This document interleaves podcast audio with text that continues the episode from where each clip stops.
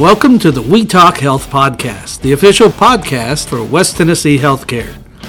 Please be advised that this podcast is not intended to replace any medical advice.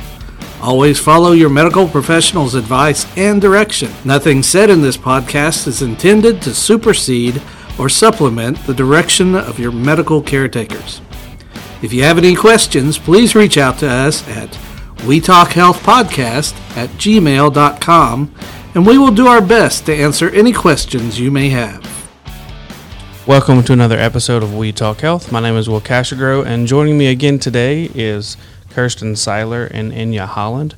Both of them work for the Heart Rhythm Clinic here in Jackson, Tennessee. So today we're going to be talking about the Heart Rhythm Clinic, kind of what it is, and also talking about atrial fibrillation, or AFib is what it's also known as. So Kirsten, if you could just tell me a little bit about the Heart Rhythm Clinic and where you guys are located and what it's about.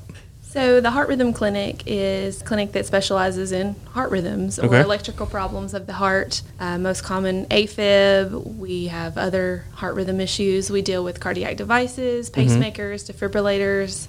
We usually work with primary cardiologists. Mhm. Uh, they kind of manage blood pressure, cholesterol, heart failure, other issues, and we work with them to help with AFib. Gotcha. Any other heart rhythm issue. Okay, so how does somebody become a patient at the Heart Rhythm Clinic? So typically, it, you're referred by your primary cardiologist. Okay. Um, after evaluation, they determine there's a need for something more aggressive for treatment of heart rhythm issues, Mhm. or it's something that they cannot manage. Sometimes primary care providers will refer patients Really? to Okay. us. Where is it located in Jackson? So the, the address is 27A Medical Center Drive. So we are kind of in the hospital parking lot in a Right. sense. Okay. You know, it's very, we don't have to cross any streets to get to the hospital. Well, cool. So, like I said, we're going to be talking about AFib, what that means, what it is. So, what is atrial fibrillation? So, atrial fibrillation or AFib is a heart rhythm issue and it affects the whole heart, but it starts in the top chambers of the heart called the atria. So, the top two chambers of the heart are the atria, and the bottom two chambers of the heart are the ventricles. The top two chambers kind of beat in an irregular, unorganized fashion or fibrillating, uh, where it's kind of quivering, and then that affects the bottom part because it beats irregular as well. Okay. So, what are some symptoms of AFib? Symptoms of AFib sometimes will be palpitations. People feel a fluttering sensation in their chest. Some people can actually feel it, some people cannot. Um, other symptoms are weakness, shortness of breath, fatigue, dizziness, lightheadedness, and sometimes just chest discomfort. A lot of people have different or varying symptoms of Mhm. AFib. Some people can't even tell they have AFib, and so some people will even dismiss fatigue they'll just say, "Oh, I'm just tired," but really they have something going on in their chest. They Oh, just wow. weren't aware of it. So, I guess my question there would be like, how would you find out that you have an issue going on? I guess just as simple as going to the doctor and saying my heart's feeling weird or something right. like that. Some people do that. They'll say, "Hey, I have I'm having this weird chest sensation." They'll go to see their primary care doctor, or if they already have a cardiologist, usually they're going to get an EKG when they go. Okay. So an EKG is the quickest, fastest way to find out if you have AFib. Unfortunately, some people are in and out of AFib all the time, and an EKG might be normal in the clinic. So they will put a heart monitor on them. Oh, So there's all kinds of different heart monitors they could put on for different lengths of time. If people's episodes are, you know, once a month, they might put a monitor on them for a whole month. Mm-hmm. But if it's happening every day, they might put a shorter monitor on, just Gotcha. long enough to kind of catch what the problem is. Gotcha. Okay. So, how would I know for sure if I have AFib? Those tests, those tests would, de- you know, determine how bad it is. And when we say how bad, we want to know the rate. If you're in AFib, we want to know how well it's controlled. hmm So some people have AFib with normal heart rate, so they weren't really alerted to it. But other people, when they're in AFib, their heart rate jumps over 100, so they will feel that racing sensation. On the rare occasion, you have patients that wear Fitbits or smartwatches. Oh, Sometimes they see their heart rate fast, and then yeah, yeah, yeah. So yeah, and then they're like, "Why is my heart rate 100?" and don't feel a thing, but Yeah. they see it on their watch.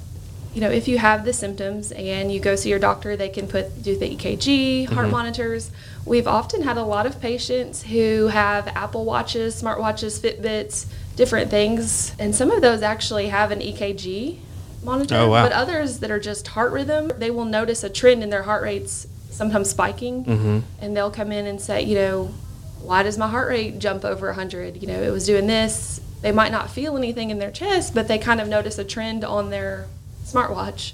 Gotcha. So smartwatches have gotten patients to start that process of asking Wow. questions about their heart. Now, does that usually happen like when people are not being super active, like working out or running? They'll just notice it when they're maybe sitting down watching TV or something? Sometimes they might not even notice the feeling in their chest, but if they're looking back on their phone at the Mhm. trends of their heart rates, they'll notice, oh, it was spiked, and they might have just been watching TV. Mm-hmm. Some people might be working out at the time, and so they might not even know that it could be AFib at that time, Wow. but just the different trends. So, what are some ways to prevent AFib? With AFib, there are certain risk factors or possible causes. Sometimes possible causes are acute, meaning they happen quickly. Sometimes they happen after surgery, any kind of stress to your body. So, possible causes of AFib can be pulmonary. Some people with sleep apnea mm-hmm. develop AFib later. Pulmonary embolism or a blood clot in the lung, COPD, pneumonia. Other causes of AFib could be high blood pressure, obesity, alcohol use, caffeine, stimulants, medications, over the counter mm-hmm. medications, stress. Sometimes people are very stressed and they will develop a heart rhythm issue, or they have other stress going on in their body. It just kind of compiles Right. and causes AFib. Wow. Often AFib is preventable or the symptoms are preventable and so that comes from modifiable risk factors. So modifiable risk factors are anything you can change. So if you're overweight, you can exercise, eat better. Uh, we actually have good programs here at West Tennessee Healthcare aimed to help our patients Mhm. with their modifiable risk factors. Age is a common factor for AFib, but you can't really modify that. Right. And so we work we work on and stress the modifiable risk factors like weight loss, um, and certain medications. So a lot of times we have patients with new onset AFib after receiving a steroid injection or any kind of medicine that speeds up the heart rate. Decongestants, that's our least favorite over the counter medicine Mhm. from the pharmacy because it does speed up the heart rate. And so often Hmm. It will speed up the heart rate, someone over into AFib. I know once you become a like a heart patient, you're always going to be a heart patient. I've heard that from several different people. But I guess if you experience AFib once, are you always going to have AFib, or is it something that can come and go? Or The wiring for AFib will always be there. Mhm. And so, how we can suppress it, sometimes by the modifiable risk factors, you can kind of keep it asleep. And then we have other treatments for the AFib that includes medications. So, that's kind of our first step is modifiable risk factors. And then Mhm. we would start with some medications. We can start medications that are just aimed at slowing the heart rate down, where we would have rate control AFib, you know, whenever you are in AFib. Um, there are other medications called antiarrhythmics, meaning we want you to stay in rhythm, so we will give you medicines for your rhythm. Uh, but sometimes those come with side effects. So some people can't tolerate those or Mhm. they interact with other medications they're on. And so some people opt for procedures.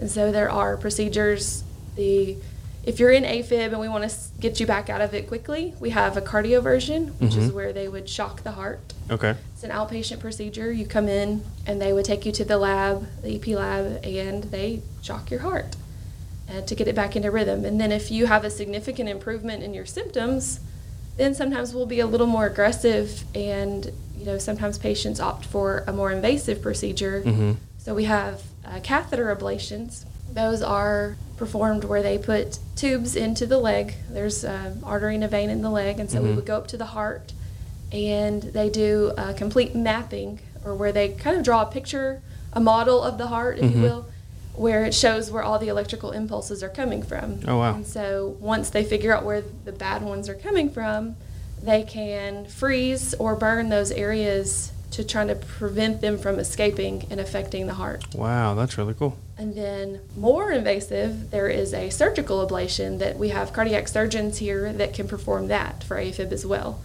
So there are a lot of options all along the way, but the least invasive is that risk factor modification. Gotcha.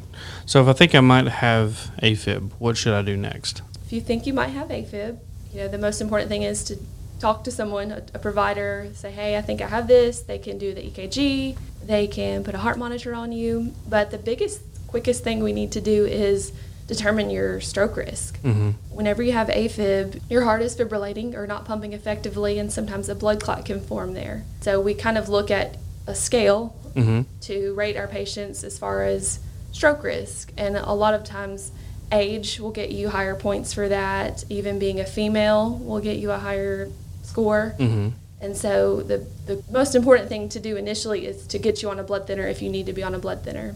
If you're able to take a blood thinner. Some patients are not able to because of prior bleeding issues. But the biggest thing is letting someone know quickly. Right. So I've learned a lot today about AFib and the Heart Rhythm Clinic. If somebody wanted to give you guys a call, if they think they might be having issues and they wanted to get checked out, uh, what's a phone number they could call? So we are always accepting new patients, and you can call our office at 731 541 3310 and then choose the option for the Heart Rhythm Clinic. And listeners, this phone number will be in the description of the podcast. Thank you so much for coming in today. This has been great, and this has been another episode of We Talk Health.